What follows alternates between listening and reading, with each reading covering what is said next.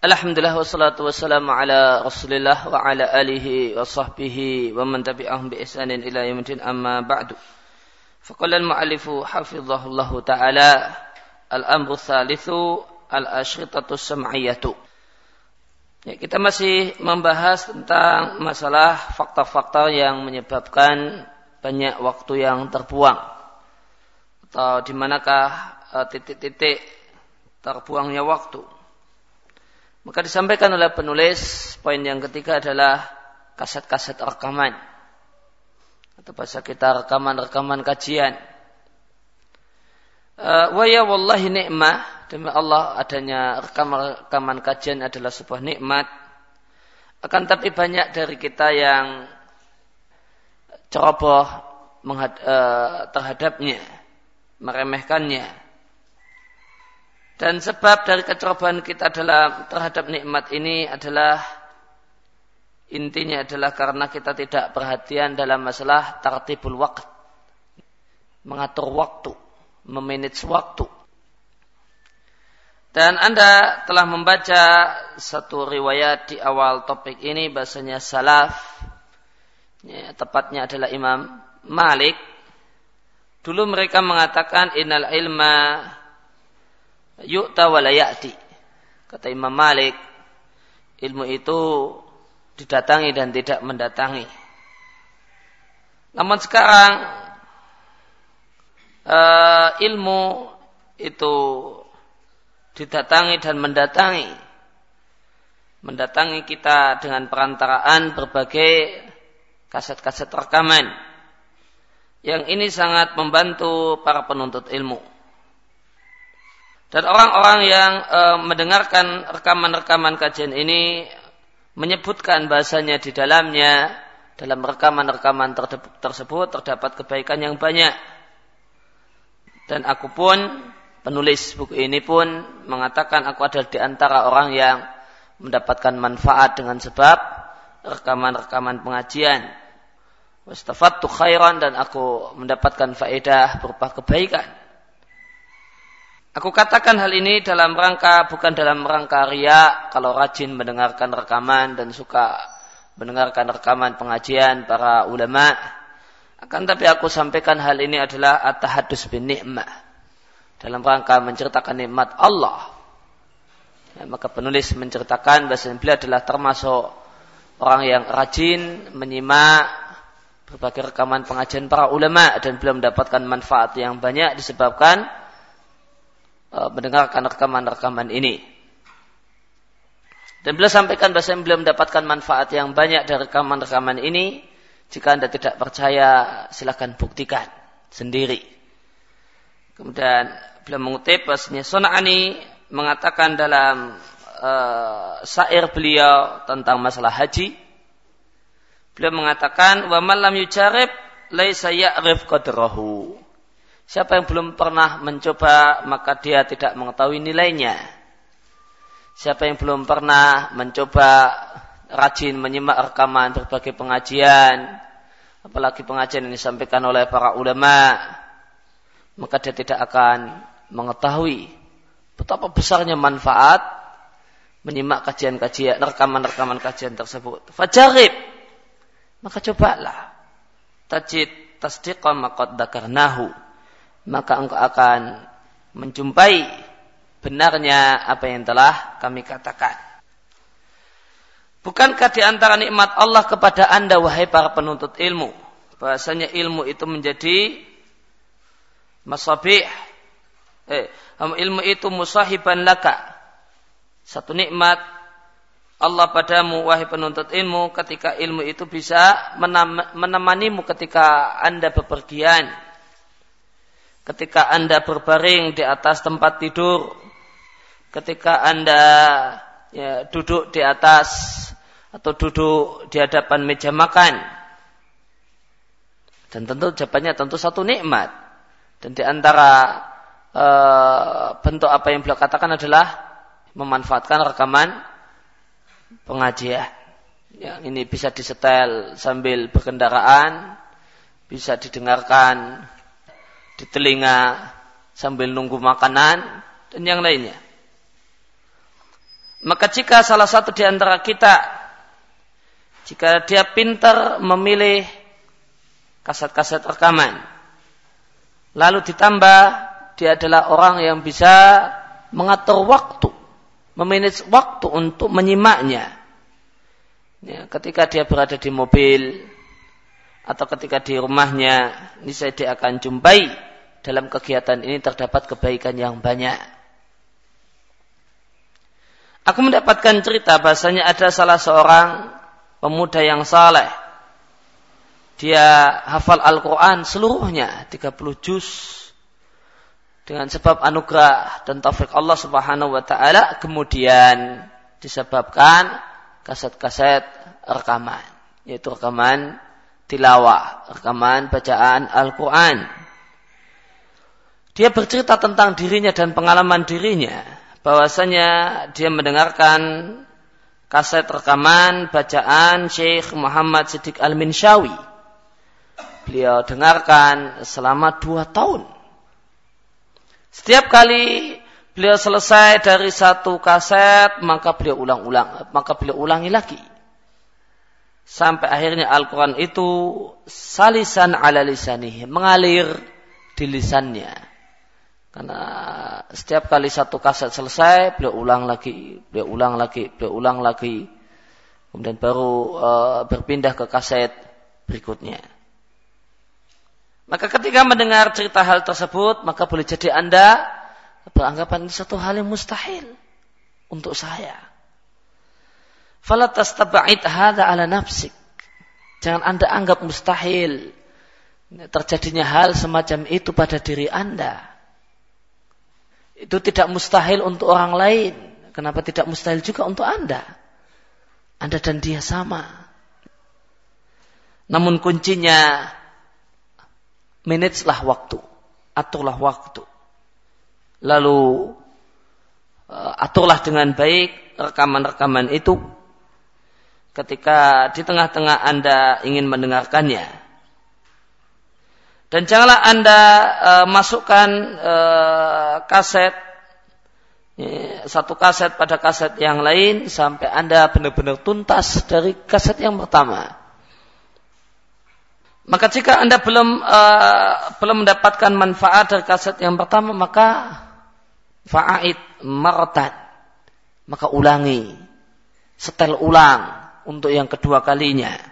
Sehingga dua kali. Wa martain atau diulang lagi sampai dua kali berarti tiga kali totalnya. Wakarat marah dan berulang dan berulang. Sampai anda mendapatkan manfaat. Anda bisa menangkap ilmu atau yang lain dari rekaman-rekaman tersebut. Maka jika anda ingin mengetahui kadar dari jam atau dari waktu yang terbuang fangdur maka lihatlah ya, ketika Anda bepergian. Berapa banyak kaset rekaman yang bisa Anda dengarkan selama Anda bepergian. Maka anggap saja misalnya satu kaset itu jangka waktunya satu jam atau satu setengah jam. Maka uh, waktu ini terbuang percuma dan tidak ada satupun dari kita yang menyadarinya kecuali jika diingatkan maka aturlah untuk dirimu waktu. Di waktu tersebut engkau mendengarkan pengajian di tengah-tengah perjalananmu. Khasatan lebih-lebih lagi ketika rumah dan perkampungan itu satu dengan yang lain berjauhan dan mobilitas pulang dan pergi itu sering dilakukan. Boleh jadi karena alasan kerja ataupun alasan berkunjung, semacam berkunjung dalam rangka menyambung hubungan kekerabatan atau mengunjungi rumah kawan dan sahabat karena Allah atau dalam rangka menunaikan hajat yang merupakan tuntutan kebutuhan rumah dan yang lainnya.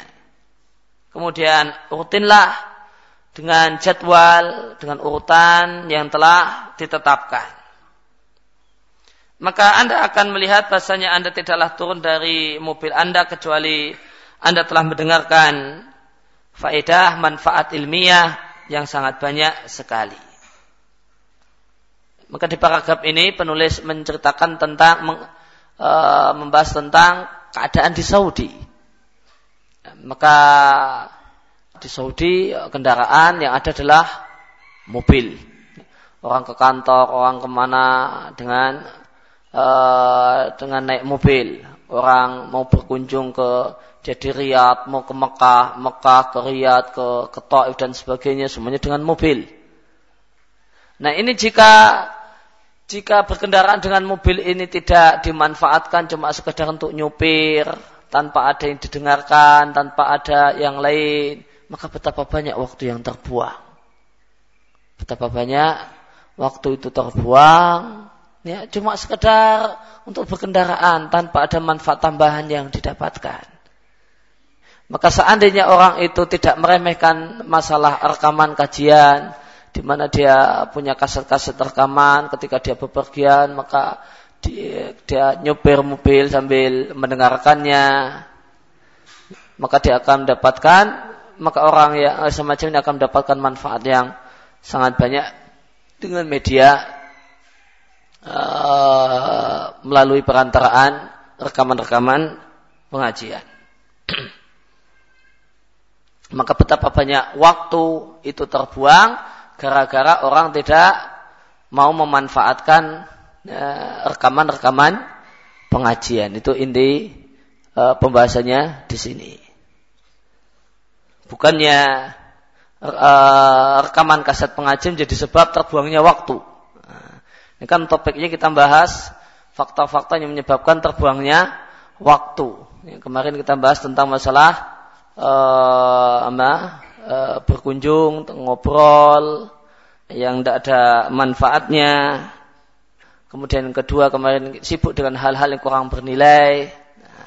Nah, kalau ini sebenarnya poin yang ketiga ini pesan yang mau disampaikan adalah banyak waktu yang terbuang gara-gara orang tidak mampu dan tidak mau memanfaatkan rekaman-rekaman pengajian dengan baik. Aku sampaikan hal ini likatrotihah karena betapa banyaknya kaset-kaset rekaman ya, atau rekaman-rekaman kajian dan di dalamnya terdapat ilmu yang sangat banyak sekali. Dan sesungguhnya ilmu para masyayikh, para ulama dan para ulama-ulama senior, ilmu mereka semuanya tersimpan dalam rekaman-rekaman ini. Dan kaset tersebut dijual dengan harga yang sangat-sangat murah dan masing-masing dari kita mampu untuk mengkonsumsinya setiap waktu, untuk memanfaatkannya setiap saat, karena dia kaset. Aku mengenal ada sejumlah orang yang tidak memiliki kesempatan untuk hadir di majelis-majelis ilmu. Karena banyaknya pekerjaan dan e, aktivitas dan kesibukan beliau. Akhirnya, namun beliau adalah orang yang cerdas, namun beliau, beliau adalah orang yang cerdas. Beliau ganti uh, waktu atau kesempatan untuk duduk di majelis ilmu itu beliau ganti dengan mendengarkan rekaman-rekaman kajian. Fanafa'allahu fanafa'ahumullahu biha. Maka Allah Subhanahu wa taala memberikan manfaat kepada mereka disebabkan rekaman-rekaman tadi. Kemudian poin yang keempat adalah antara azan dan iqamah. Di antara waktu yang kita remehkan, yang terbuang ter, e, percuma adalah waktu antara adzan dan iqamah. Maka seandainya kita kira-kirakan waktu e, yang berlalu antara adzan dan iqamah untuk sholat duhur, asar, isya dan e, dan subuh, niscaya kita jumpai bahasanya e, jarak antara bainakuli adzanain di antara dua adzan yaitu adzan dan iqamah kurang lebih adalah ini sepertiga jam. Ini sepertiga jam, Bapak. 20 menit. Ini ala akali takdirin. Ini, jika kita andai-andaikan dengan pengandaian yang paling minimal. Maka uh, selama lima waktu tersebut kita punya waktu satu jam plus 20 menit. Adapun sholat maghrib maka waktunya pendek antara adzan dan ikomahnya.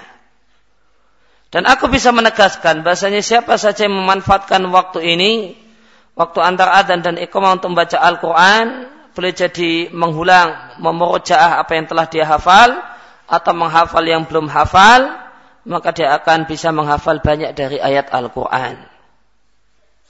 Wajib bagi Anda untuk eh, menghitung waktu ini dalam jangka waktu satu bulan. Jika per hari satu jam 20 menit, maka berapa sebulan? Maka akan Anda jumpai bahasanya total kita punya waktu yang terbuang atau kurang termanfaatkan antara azan dan iqamah dalam satu bulan terdapat 40 jam selama satu bulan. Maka seandainya ini digunakan untuk menghafal Al-Quran, maka kita punya waktu 40 jam yang bisa dihabiskan oleh seseorang untuk menghafal Al-Quran. Dan seandainya sekarang saat ini, seandainya uh, kita meneliti kondisi kita masing-masing, ini saya kita jumpai bahasanya, uh, ini saya anda jumpai bahasanya anda tidak membaca Al-Quran kecuali jarang-jarang, kecuali pas di bulan Ramadan. Semoga Allah memuliakan bulan Ramadan. Maka waktu ini yaitu waktu antara dua adan yaitu adan dan iqamah tidak uh, tidak banyak di antara kita yang memanfaatkannya. Sebabnya apa? Karena telat pergi ke masjid. Ya, maka di di Saudi itu uh, masjid diatur oleh pemerintah uh, dan antara dan di antara aturan pemerintah adalah aturan antara jarak adzan dan iqamah. Ada aturan orang tidak boleh uh, adzan langsung ikomah ada aturan yang tidak boleh dilanggar.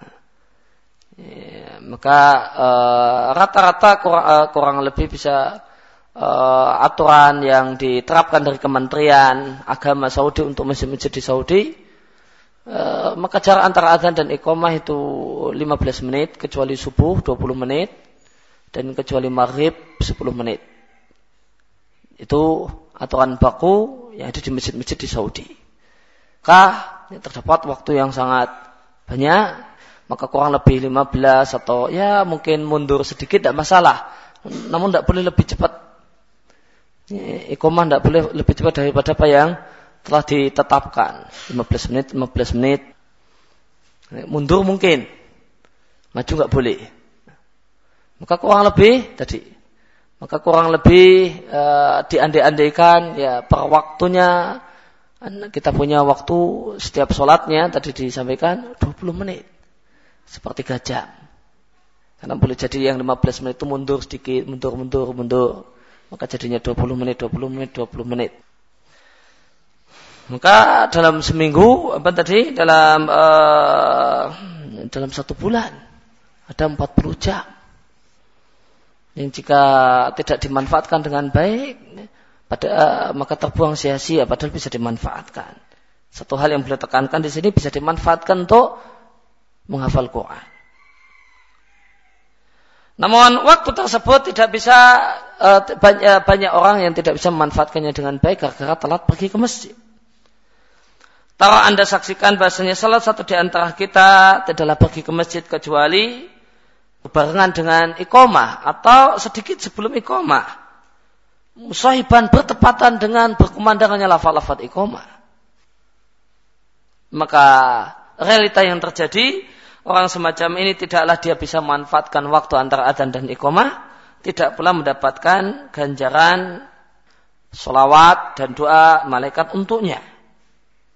Tidak pula ganjaran orang yang bersegera pergi ke masjid untuk sholat tidak pula mendapatkan ganjaran berada di sop yang pertama. Maka jika seorang itu datang e, lebih awal, kemudian e, dia pergi ke masjid, kemudian e, dia sholat sunnah, e, kemudian setelah selesai sholat sunnah dia tetap berada di tempatnya, maka para malaikat mendoakannya. Salah satu fadilahnya. Dia duduk di situ, datang ke masjid awal, sholat sunnah, dan duduk di situ menunggu iqomah. Maka di antara fadilah orang yang e, duduk di masjid menunggu iqomah setelah dia sholat sunnah adalah para malaikat bersolawat untuknya. Maka kalau telat, pas datang pas iqomah, maka ganjaran sop pertama nggak dapat, ganjaran cepat-cepat ke masjid juga tidak dapat, solawat malaikat tidak dapat. Wa ajmala maka betapa indahnya, wa arwa'a dan betapa indahnya. Apa yang diceritakan oleh Ibnu Hajar di Tahdhib, Tahdhib ketika menjelaskan biografi Ibrahim bin Maimun. Asa asaikh seorang yang pekerjaannya membentuk emas. Ya, dari emas mungkin emas tak berbentuk kemudian dibentuk jadi cincin atau dibentuk jadi gelang dan semacamnya. Itu pekerjaan beliau. Sehingga beliau disebut asaikh, tukang pembuat uh, tukang pembentuk uh, emas. Uh, Ibnu Hajar menceritakan bahasanya Ana Yahya Ibnu Ma'in qala anhu. Bahasanya Yahya bin Ma'in bercerita tentang Ibrahim bin Maimun ini. Atau sa'ikh di sini bukan e, pembentuk emas, namun pembentuk kayu ya. Sa'ikh. Karena najaran. Beliau kerjaannya adalah tukang kayu. Dan ketika dan kebiasaan beliau ketika beliau mengangkat tinggi-tinggi palunya untuk dipukulkan ke kayu yang hendak dibentuk atau hendak dipaku atau semisal itu pada saat beliau mengangkat palunya tinggi-tinggi terdengarlah suara azan di masjid dekatnya. Maka lam yaruddaha maratan saniatan maka beliau tidak mengembalikan palu tersebut untuk kedua kalinya. Maka begini kok terdengar azan maka cuma ditutupkan sekali habis itu digeledakkan pergi ke masjid. Nah, Beliau tidak akan mengangkat untuk kedua kalinya. Wa inama badara lidhihab lil masjid. Beliau bersegera untuk pergi ke masjid. Abu Hamid Al-Ghazali Asy-Syafi'i yang wafat tahun 505 Hijriah dan sangat mudah menghafalkan nama beliau, nama kakek dan nama uh, bapak dan kakek beliau karena semuanya namanya sama, Muhammad. Muhammad bin Muhammad bin Muhammad. Muhammad bin Muhammad bin Muhammad Al-Ghazali. Tentang makna Al-Ghazali ada beberapa penjelasan ulama. Uh, di antaranya adalah adalah pekerjaan kakek beliau adalah Ghazal, tukang tenun. Sebagaimana dinukil oleh Az-Zarkashi Asy-Syafi'i dalam I'lam Musajid Abu Hamid Al-Ghazali mengatakan dan saya baca sendiri perkataan Abu Hamid Al-Ghazali di Ihya Ulumuddin. Karena awalum ma'ah dasa an-nas at-ta'akhu an salatil Jum'at. Bid'ah yang pertama kali diadakan oleh manusia adalah telat ya, untuk pergi sholat Jumat. Walaqad kana al-awail yadhhabu lil Jum'ati bisurut fi aidihim. Dulu orang-orang terdahulu pergi untuk sholat Jumat sambil membawa obor di tangan-tangan mereka pada subuh. Masih gelap, bawa obor. Ay mubalaghatan fi tabkirilaha karena uh, ini bentuk berlebih-lebihan mereka dalam uh, uh, atau maknanya uh, makna perkataan beliau ini adalah ini mubalaghah kalimat hiperbol maknanya adalah takir tafkir uh, berpagi-pagi bersegera untuk pergi ke masjid untuk sholat Jumat. Demikian uh, beliau maknai, bukan makna makna hakiki maksudnya kemudian lebih subuh membawa obor pergi ke masjid untuk sholat Jumat. Bukan demikian. Ini adalah mubalaghah, kalimat hiperbol untuk mengatakan betapa mereka ber, sangat berpagi-pagi untuk pergi ke masjid. Maka seandainya kita memanfaatkan waktu ini bukan hanya semata-mata karena waktu semata, namun karena mengharapkan ganjaran berpagi-pagi atau bersegera pergi ke masjid untuk sholat, tentu kita akan mendapatkan kebaikan yang banyak. Kebaikan yang pertama adalah rohah nafsiyah kenyamanan jiwa karena orang tidak terkejar-kejar. Ya, kalau baru ikomat, baru pergi ke masjid, itu tidak nyaman jiwa itu. Karena diburu, udah komat, maka berangkatnya tergesa-gesa, jiwa nggak nyaman. Maka manfaat uh, bersegera pergi ke masjid, beliau katakan yang pertama adalah rohah nafsiyah, kenyamanan jiwa. Jiwa tidak dihantui, harus cepat segera sampai ke masjid, nggak dikejar-kejar, keadaan sudah telat. Yang kedua, kebaikan atau manfaat adalah rohah badania. Kenyamanan badan.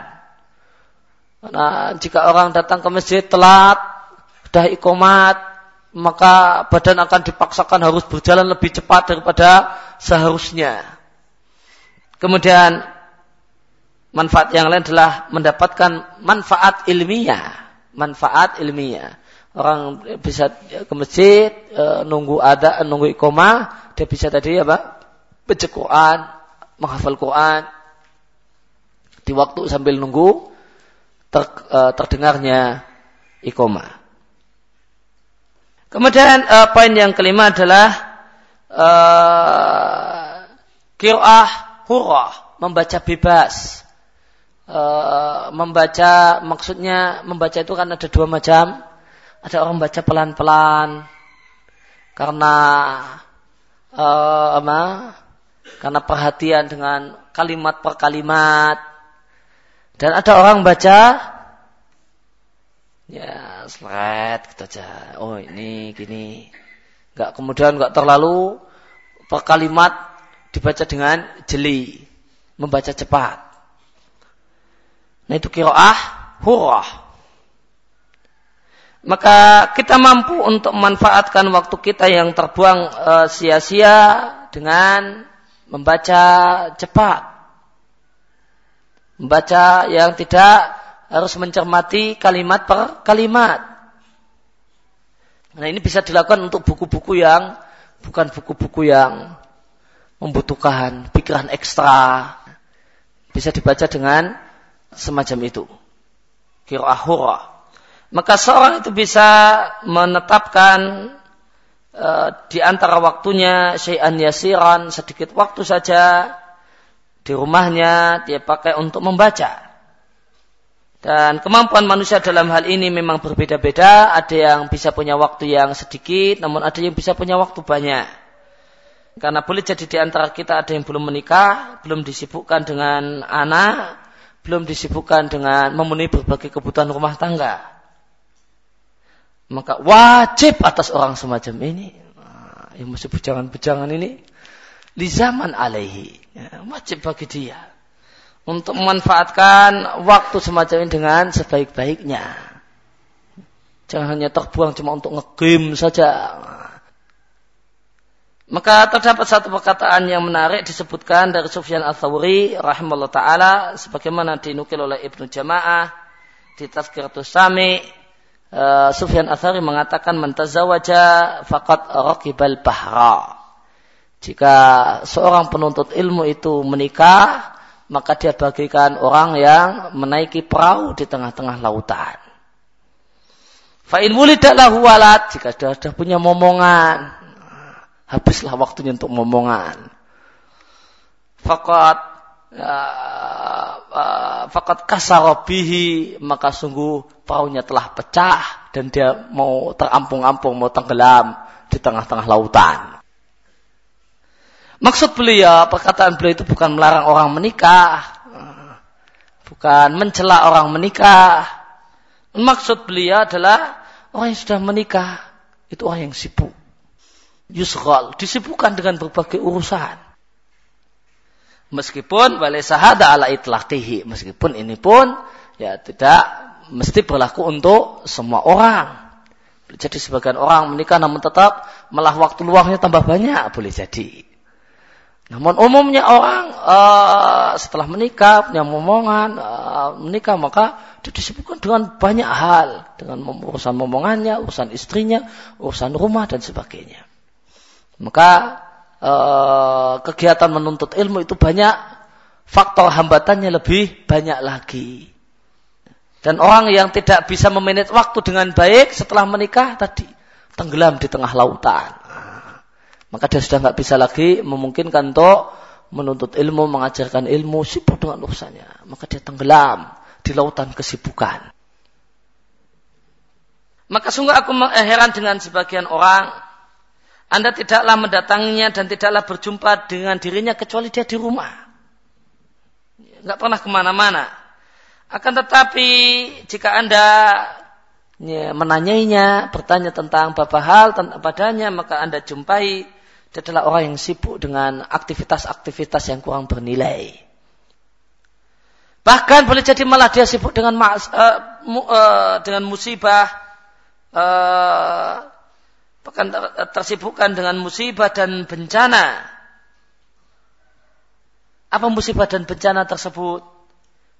Ada seorang yang untuk baca Quran atau majalah dia buka bolak-balik sampai dua atau tiga kali dibuka oh. udah selesai sampai halaman terakhir ah diulangi boleh jadi ada berita yang terlewatkan yang belum sempat terbaca diulangi jangan-jangan ada berita yang kelewatan. Nah, itu dicari lagi diulangi lagi dicek. Ada nggak berita yang kelewatan? Udah selesai.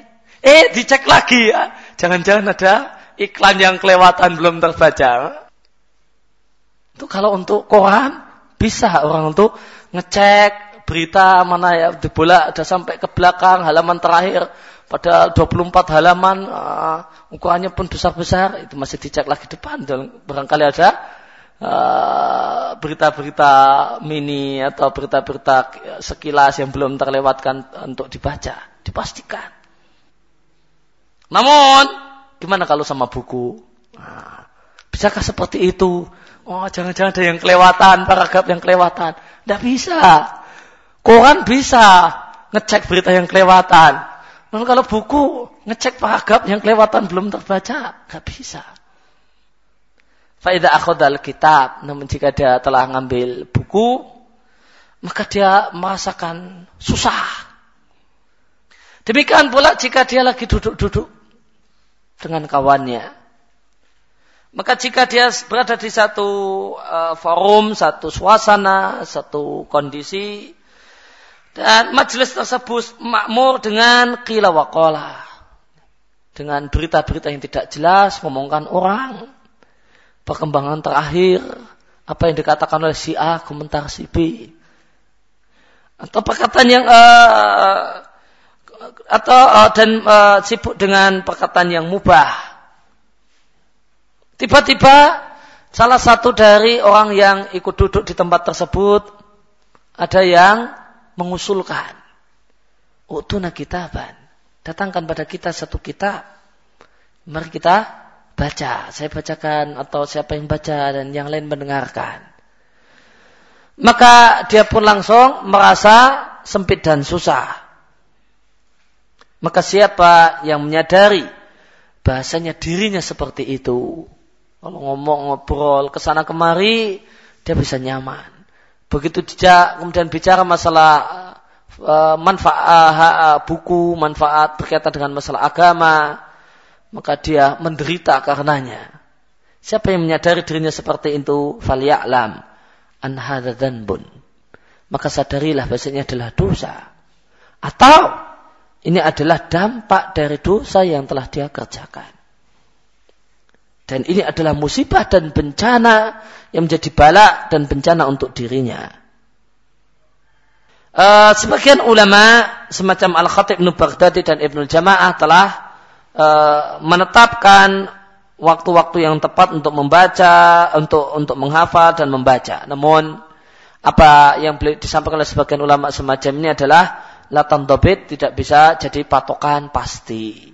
Karena orang berbeda-beda, tentang makna waktu yang cocok untuk baca, untuk menghafal antara satu orang dengan orang yang lain, perbedaan kesibukan, perbedaan suasana dan yang lainnya.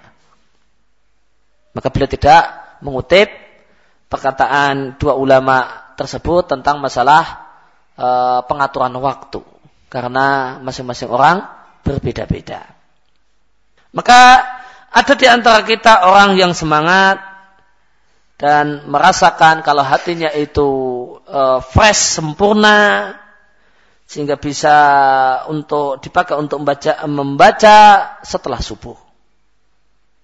Namun ada di antara kita ada orang yang berat kalau diminta untuk baca buku apalagi habis subuh. Bahkan sebagian orang memilih untuk tidak ikut pengajian dan tidak hadir di majelis ilmu kalau majelis ilmu tersebut diselenggarakan setelah subuh. Kenapa? Li'ajlin naum. Nah, karena mau asik tidur. Karena pengen asik tidur. Kalau pengajian ya batal maghrib atau batal asar lah. Batal subuh ya. Lebih pilih tidur daripada ngaji. Maka uh, orang yang tipikal semacam ini diminta untuk membaca atau menghafal pada subuh. Wah, dia tentu berat dan sulit. Ada juga di antara kita ada orang yang lebih memilih untuk membaca di waktu malam. Ada yang membaca di waktu malam itu di awal-awal malam. Ada juga yang di akhir-akhir malam. Beda-beda. Wa mina man huwa baina wa baina. Dan ada di antara kita orang yang tidak jelas. Enggak punya waktu yang jelas kapan waktu nyamannya. Kadang subuh longgar, kadang nyaman, kadang enggak. Kadang malam nyaman, kadang enggak. Pokoknya bingungi pokoknya. Abu-abu. Ini, ini uh, nggak jelas keji, kondisi kejiwaannya itu. Baina-baina. Nggak bisa ditegaskan yang mana sih. Sehingga boleh jadi dia lebih uh, lebih mengutamakan uh, memanfaatkan banyak waktu di pertengahan siang. Dan maka jika demikian maka dalam masalah uh, manakah waktu yang terbaik untuk membaca, untuk menulis, untuk beraktivitas, maka tidak ada patokan yang jelas. Akan tapi itu berbeda-beda, biasa bersaksi, tergantung orangnya.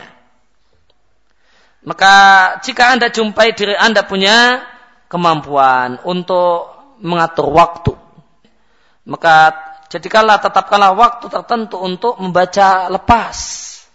Maka lakukanlah.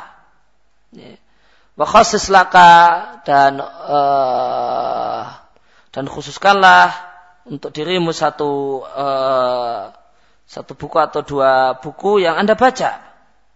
Atau kajilah satu masalah lalu tuliskanlah apa yang Anda kumpulkan, apa yang Anda jumpai berkaitan dengan topik Anda bahas. Intinya, hendaknya masing-masing dari kita berupaya untuk bersungguh-sungguh setelah mengikhlaskan niat untuk Allah untuk menginvestasikan waktunya, untuk memanfaatkan waktunya dengan segala hal yang bermanfaat. Boleh jadi membaca, boleh jadi menulis, boleh jadi merojaah, membaca ulang, atau mengulang hafalan, atau mengulang apa yang pernah dibaca, wa masyakala dhalik, dan semisal itu.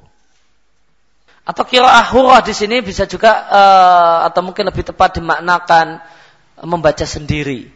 Kiraah hurah di sini bisa juga lebih uh, bisa mungkin maknanya membaca sendiri. Atau itu yang lebih tepat, membaca sendiri. Merdeka, dia tidak terikat uh, dengan apa lain dengan majelis ilmu untuk membacanya terikat. Ya, kalau membaca sendiri orang itu terserah kapan mau berhenti, kapan ini. Nah. Kemudian kita masuk bab berikutnya adalah bab adab dalam menuntut ilmu. Di antara adab menuntut ilmu. Seorang penuntut ilmu itu sangat membutuhkan adab yang dia beretika dengannya. Dan seorang penuntut ilmu itu sangat membutuhkan uh, untuk uh, meneladani jejak salafus saleh dalam bagaimanakah proses mereka mendapatkan ilmu dan bagaimanakah adab yang dimiliki oleh salaf uh, bersama ilmu yang telah didapatkan. Sebagaimana seorang penuntut ilmu itu perlu mengetahui bagaimanakah mereka para ulama salaf mereka begadangan di waktu malam untuk ilmu. Mereka tinggalkan kenikmatan tempat tidur dalam rangka belajar. Maka belajar itu adalah satu upaya yang dilakukan oleh seorang penuntut ilmu fi halihi wa tirhalihi di mana pun dia berada. Ketika dia berada di satu tempat atau dia meninggalkan satu tempat. Terjemah bebasnya di mana dia saja dia berada. Boleh jadi bersama bersama guru atau bersama kawan atau bersama muridnya. Maka bahasan tentang adab menuntut ilmu adalah bahasan yang banyak cabangnya. Karena ilmu adalah lautan yang luas, tidak ada pantai dan tepinya. Eh, bukanlah uh, kekurangan, bukanlah yang jadi pokok masalah uh, tentang buku, terutama kalau orang di Saudi. Maka banyak dari kita memiliki puluhan bahkan ratusan buku. Namun yang jadi pokok masalah, yang jadi akar permasalahan banyak orang adalah fil awqat. Masalah manajemen waktu. Fa'in dina maka ada sebagian dari kita atau mayoritas kita punya banyak waktu. Sebenarnya, namun kurang terminit sehingga seakan-akan tidak punya waktu. Padahal punya banyak waktu. E, dan perlu diketahui bahasa ilmu adalah cahaya yang Allah berikan ke dalam hati. Dan ilmu bukanlah semata-mata uh, uh, kasratil kiroah, semata-mata banyak membaca bukan pula semata-mata banyak memiliki buku. Ya, meskipun banyak membaca dan banyak memiliki buku itu adalah sarana untuk mendapatkan ilmu. Uh, Imam Haramain Al-Juwaini yang ter, yang terkenal dengan sebutan Imam Al-Haramain seorang ulama besar dalam madhab syafi'i menceritakan tentang sebagian ulama syafi'iyah. Beliau mengatakan, Ma min syafi'iyin ila wali syafi'i alaihi minnah. Tidak ada satupun ulama bermadhab syafi'i kecuali berhutang budi dengan Imam Syafi'i. Illa kecuali Abu Bakar al-Bayhaqi al-Syafi'i. Fa'ina lau minna ala Syafi'i. Mak Syafi'i punya hutang budi sama Bayhaqi. Litasonifihi finusroti madhabihi.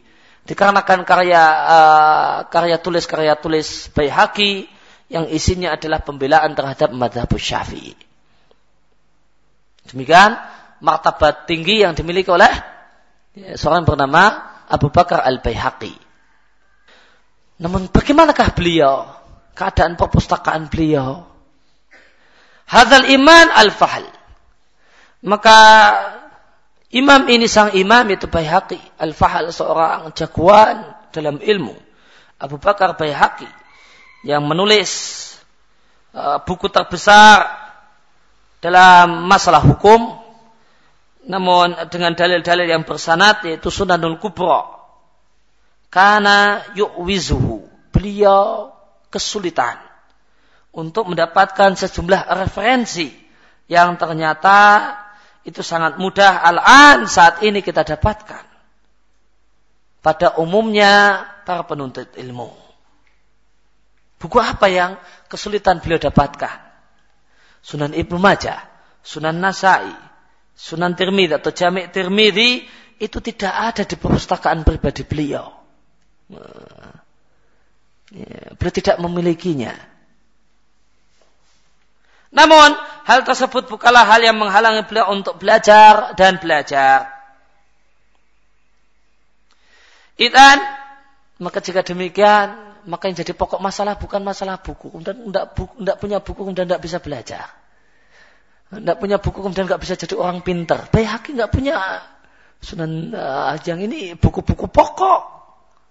Sunan Mbak Ibnu Majah, Nasai, Tirmidzi ini buku-buku pokok.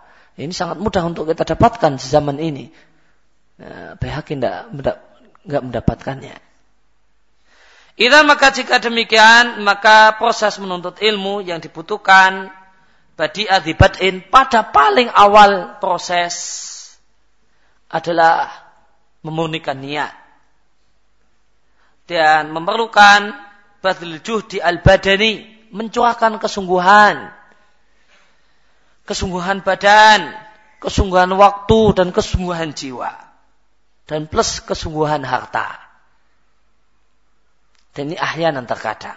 Dan seringkalinya. Maka jika Allah kumpulkan pada diri seorang hamba antara niat yang ikhlas dan mencurahkan usaha, maka Allah akan mudahkan segala hal yang sulit. Dan jadi kewajiban seseorang jika di daerahnya, jika di tempatnya itu tidak ada ilmu, tidak ada majelis ilmu, tidak ada ustadz yang mengajarkan ilmu, maka hendaklah dia mengadakan perjalanan untuk mencari ilmu. Sebagaimana terdapat dalam sebuah hadis yang dinilai hasan oleh sebagian ulama, ya'tikum syababun yatlubuna al-ilma. Wahai para sahabat, akan datang kepada kalian para pemuda yang mencari ilmu. Fa idza ra'aitumuhum, maka jika kalian melihat mereka, fastausu bihim khaira. Maka sikapilah mereka dengan sikap-sikap yang baik, karena sesungguhnya mereka para penuntut ilmu adalah orang yang diwasiatkan oleh Rasulullah Sallallahu Alaihi Wasallam untuk disikapi dengan sikap yang baik. Diatkan oleh Ibn Abdul Bar dan yang lain, diatkan juga oleh Ibnu Majah, Al Albani mengatakan Hasan. Demikian di sisilah sahihah. Namun di tempat yang lain Al Albani mengatakan daif. Disebutkan oleh Ibnu Majah, namun di Miskat Al Albani mengatakan daif. Namun Miskat sama silsilah sahihah itu belakangan silsilah sahihah maka mungkin bisa kita katakan yang lebih kalau dari ini maka yang bisa lebih jadi patokan adalah keterangan di silsilah sahihah yang mengatakan hadis ini derajatnya hasan. Maka orang yang mengadakan perjalanan untuk mencari ilmu, maka dia telah menghidupkan satu rambu atau satu jejak dari jejak-jejak salap yang telah ditinggalkan oleh banyak orang dan tidak disukai oleh banyak orang. Dan kita katakan kepada mereka, sehingga kalian dengan perbuatan kalian mengadakan perjalanan menuntut ilmu, kalian telah membangkitkan semangat orang-orang lain. Orang-orang yang mengetahui dan melihatnya. Dan siapa menunjukkan pada satu kebaikan, maka dia untuknya semisal ganjaran pelakunya. Maka boleh jadi ada satu pahala yang mengalir pada seseorang tanpa dia mengerti sebab kenapa ada pahala yang mengalir pada dirinya. Karena boleh jadi uh, seorang itu melakukan satu hal, dilihat di banyak orang, kemudian orang termotivasi gara-gara perbuatannya. Maka ini jadi maka orang yang mengikutinya kemudian uh, maka orang yang diikuti akan mendapatkan pahala dari orang yang mengikuti. Dan di antara uh, bekas atau dampak dari asamti ala talibil ilmi dari pola tingkah atau sikap, perilaku atas penuntut ilmu. Anda jumpai ada seorang yang khamila dzikri, tidak terkenal. Tidak terkenal di tengah-tengah manusia. Akan tapi kata-kata yang dia ucapkan, wasamtu alladhi yaktasibuhu, dan perilaku, sikap yang dia lakukan, itu menimbulkan dalam diri orang yang mendengar atau yang melihat perkataannya akan menimbulkan pengaruh. Yang boleh jadi pengaruh ini tidak bisa ditimbulkan dikarenakan membaca ya, seribu buah buku. Adhabi dalam siar alam numbalak menyebutkan bahasanya majelis pengajiannya Imam Ahmad itu hadirinnya pesertanya adalah 5000 orang. Imam Ahmad sekali ngisi pengajian yang hadir 5000 orang. Pengajiannya Imam Ahmad. Au yazidun atau bahkan lebih. Lebih dari 5000 orang. Kemarin kita jumpai angka berapa? Harun uh, siapa tadi uh, Mu'tasim 100 120 ribu orang datang di pengajian. Maka bagaimanakah tidak kita katakan masyarakatnya masyarakat yang terdidik dengan ilmu, masyarakat yang terbina dengan ilmu. Pengajiannya 5 ribu, 120 ribu. Yang ini tempat kita konser musik, 5 ribu orang. Bukan pengajian, konser musik. Nah, tapi mengatakan hanya 500 orang saja yang mencatat. Dari 5.000 orang itu 50 orang, 500 orang yang mencatat. Sedangkan yang lainnya bukan tidur. Nah, yang lainnya bukannya tidur nggak tidur. Ya. 500 orang yang mencatat sedangkan sisanya ya ta'allamuna minhu husnal adab wasamti. Sedangkan sisanya itu belajar dari Imam Ahmad bagusnya adab beliau. Cuma ngamati gerak-gerik, nggak tidur ngamati gerak-gerik beliau. Ya, gimanakah adab orang bicara, adab uh, uh, gimana kemudian ketika beliau datang mau pengajian, bagaimanakah ketika beliau uh, pulang, bagaimanakah beliau menyapa orang, menegur orang dan sebagainya. Itu di itu yang dipelajari. Oh gitu toh. Negur orang, nyapa orang. Oh seperti itu bersikap. Atau bagaimanakah beliau bersikap dengan penanya. Uh, bagaimanakah beliau bersikap dengan orang yang ngeyel ketika bertanya. Uh, maka uh, maka banyak orang yang belajar bagaimanakah ada beliau. Kemudian uh, Abu Bakar Al-Mutawi'i mengatakan, "Ikhtalaftu ila Abi Abdillah." Ikhtalafa ila itu artinya sering mendatangi. Sering mendatangi itu ikhtalafa ila. Ikhtalaftu ila Abi Abdillah. Aku sering mendatangi rumah Abu Abdillah, Imam Ahmad. Aku sering datang Imam uh, datang ke rumahnya Imam Ahmad untuk belajar. Berapa lama? Sintai asrota sanatan. 12 tahun lamanya. Bu yakra dan setiap kali datang apa majelis yang dihadiri dihadiri beliau ini yang beliau hadiri adalah majelis di mana Imam Ahmad membacakan kitabnya Musnad kepada anak-anaknya. Fama katabtu anhu hadisan wahidan. Namun selama 12 tahun tersebut aku tidaklah e, mencatat darinya satu hadis pun. Inama kuntu antur ila haji wa akhlaqih. Akan tetapi yang aku perhatikan adalah bagaimanakah perilaku beliau hadihi perilaku beliau dan bagaimanakah akhlak beliau. Namun untuk zaman ini kita katakan yang lebih baik adalah memadukan di antara keduanya orang itu ketika hadir di majelis maka dia mendapatkan faedah ilmiah dan faedah akhlakiyah faedah adabiyah. Dan adalah dia kumpulkan dua hal tersebut. Faedah ilmiah dengan mencatat, dengan bawa buku dan yang lain.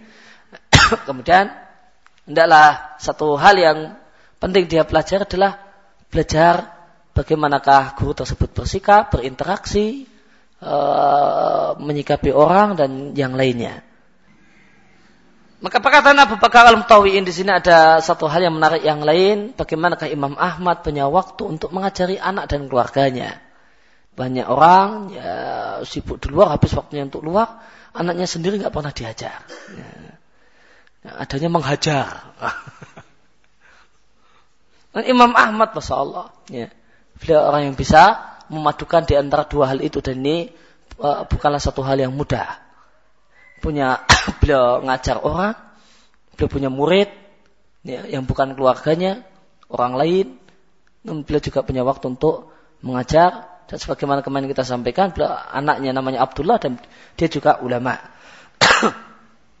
Ibn Abbas radhiallahu anhu mengatakan Al-Imam Arbani walladhi yu'alimuna nasa sirar al-ilmi qabla kibarihi. Sesungguhnya seorang yang disebut Rabbani adalah orang yang ulama Rabbani adalah orang yang mengajari orang lain ilmu yang mudah-mudah sebelum yang sulit-sulit. Maka uh, yang namanya alim Rabbani dia mengajar bukan untuk dirinya namun untuk muridnya. Dia mengajar bukan untuk dirinya, dia bukan mau pamer kehebatan ilmunya. Wah, sehingga muridnya berdecak kagum namun bingung. Wah pintar sekali guru saya ini. Non apa yang sampaikan saya? Saya enggak dong. Enggak. Maka ini orang mengajar namun untuk dirinya. Dan sebagian pengajar demikian. Eh, sebagian orang itu demikian. Dia mengajar namun untuk dirinya. Bukan untuk muridnya. Kalau orang yang mengajar untuk muridnya, maka sebagaimana kata Ibn Abbas, ya akan diajari dulu. Muridnya kemampuannya sampai di mana, levelnya sampai di mana. Maka dia menurunkan menurunkan levelnya. Dia ilmunya boleh jadi levelnya level tinggi. Namun jika dia berbicara, ngajar masih dalam posisi levelnya, semua murid cuma uh, terkagum-kagum, namun nggak faham. Namun, uh, namun guru yang baik maka dia akan menurunkan level, ya, menurunkan kemampuannya untuk bisa berbicara dengan apa yang jadi kemampuan muridnya dan audiennya. Yu'alimu maka seorang ulama Rabbani mengajari orang lain, orang-orang di sekelilingnya, bukan hanya dengan perkataannya, namun dengan juga perbuatannya dan sikap-sikapnya. maka seorang penuntut ilmu yang baru sepatutnya bisa dia menjadi teladan dalam segala urusan. Maka seorang penuntut ilmu hendaklah dia tidaklah berbicara, tidaklah bersikap kecuali atas dasar ilmu, atas dasar petunjuk dan di atas dasar cahaya. Sehingga semua sikap-sikapnya itu bisa di, jadi pelajaran untuk orang-orang di sekelilingnya. Walidah oleh karena itu maka kita dan milik Allah segala puji dan anugerah. Kita hidup di satu zaman di mana di zaman ini sangat mudah sarana-sarana yang begitu banyak yang membantu untuk uh, membantu para penuntut ilmu untuk mencari ilmu dan mendapatkan ilmu dengan cara yang sangat mudah dan mudah. Maka seorang di antara kita mampu misalnya mentahid hadis. Mentahid hadis diambil dari 100 buku cuma dalam beberapa detik yang bisa beberapa menit yang bisa dihitung pakai komputer nah, pakai maktabah samilah nah, oh maka hadis ini ada di buku ini buku ini dan seterusnya Wadhalika fadlullahi azza wa jal. Dan itu adalah sebuah anugerah Allah.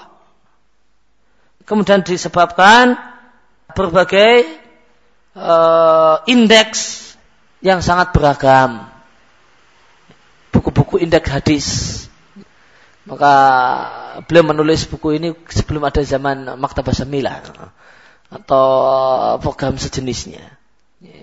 Baru di uh, kondisi di mana ada faharis, ada indeks-indeks hadis. Orang tinggal mau nyari hadis, ya, maka beliau katakan dakaik beberapa menit. Maka dia ambil buku indeks hadis, dia akan uh, begitu dia buka maka dia akan temukan oh ketemu di sini ini beratkan si A si B uh, sahabatnya siapa nomor hadis berapa dan seterusnya.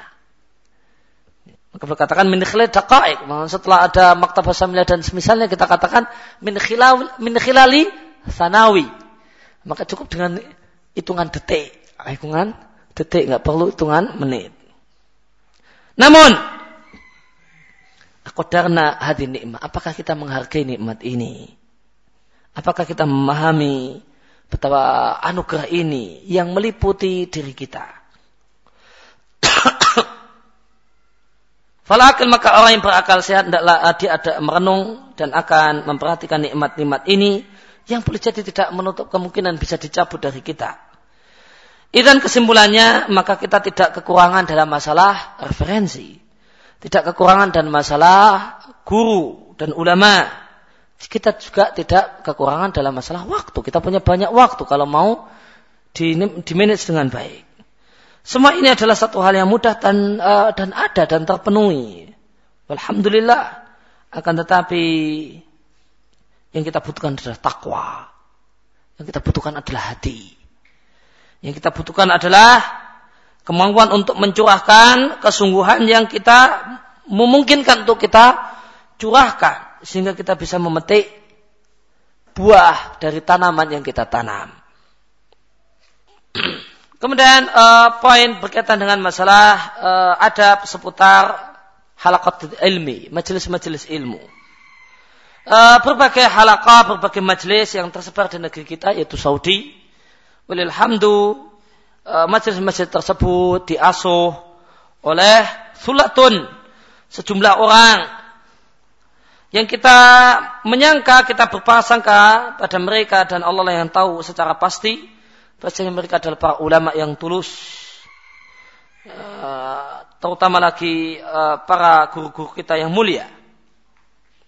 Maka majelis-majelis ini dan para ulama-ulama tersebut akan datang satu hari di mana kita menyesal kenapa kita ceroboh dan meremehkan untuk hadir di pengajian-pengajian mereka. Aku katakan hal ini, aku sebutkan hal ini setelah para ulama pendahulu kita menuliskan kalimat tunabe yang menunjukkan penyesalan dan penyesalan karena kecerobohan mereka terhadap para ulama yang mereka hidup sezaman dengan mereka. Akan tapi mereka tidak berkesempatan meriatkan hadis dari ulama tersebut dan mengambil ilmu dari ulama tersebut. Maka Al-Khatib Al-Baghdadi menyebutkan dalam kitabnya Arihlah Ya, beliau punya buku khusus membahas tentang masalah perjalanan dalam rangka menuntut ilmu. Maka ada salah satu bab di buku Rihlah karya Al-Khatib Al-Baghdadi ada bab Zikruman rohala ila syekhin yabtari uluwa sanadi famata qabla dhafri talib minhu bi buluri muradihi. Bab menyebutkan tentang orang-orang yang mengadakan perjalanan untuk menemui seorang guru karena dia ingin mencari sanat yang tinggi, sanat yang lebih pendek, tidak lewat orang namun langsung kepada sumbernya, ternyata dia mati sebelum si pencari ini mendapatkan apa yang menjadi keinginannya. Maka para ulama salaf mereka menyesal akan wafatnya terlu, uh, wafatnya seorang uh, ulama yang mereka hidup sejaman dengannya. Akan tapi mereka belum sempat mengambil sedikit pun ilmu darinya. Contohnya Dawud. Uh, dan disebut uh, uh, uh, yang disebut dengan Abdullah bin Daud al-Kharibi.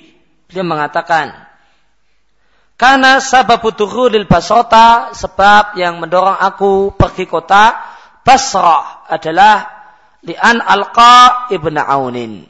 Karena aku ingin bertemu dengan seorang ulama yang bernama Ibnu Aun. Falamma sirtu ila qanatiri Bani Dara talaqani na'yu Ibni Aunin.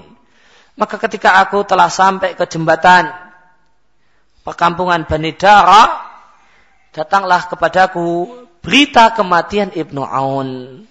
Fatakholani mallahu bihi alim maka masuklah ke dalam hatiku kesedihan yang hanya Allah tahu yang tahu betapa sedihnya aku ketika itu. Maka lihatlah wahai saudaraku betapa beliau menyesal. Beliau uh, menyesal bukan karena kerugian finansial. Sarwah maliyah bukan karena kerugian harta, kekayaan, uh, materi, Bukan pula karena beliau kerugian, hilangnya dan hancurnya bangunan. Namun beliau kerugian, beliau menyesal karena rugi karena satu perkara yang tidak bisa digantikan. Kecuali dengan yang semisal atau yang lebih baik. Maka sejumlah ulama salaf mengadakan perjalanan untuk mencari ilmu. Maka di antara mereka ada yang hanya sempat menjumpai jenazah gurunya, eh, jenazah guru yang tidak ditemui. Ada yang menjumpai gurunya namun gurunya sudah dalam kondisi sekaratul maut.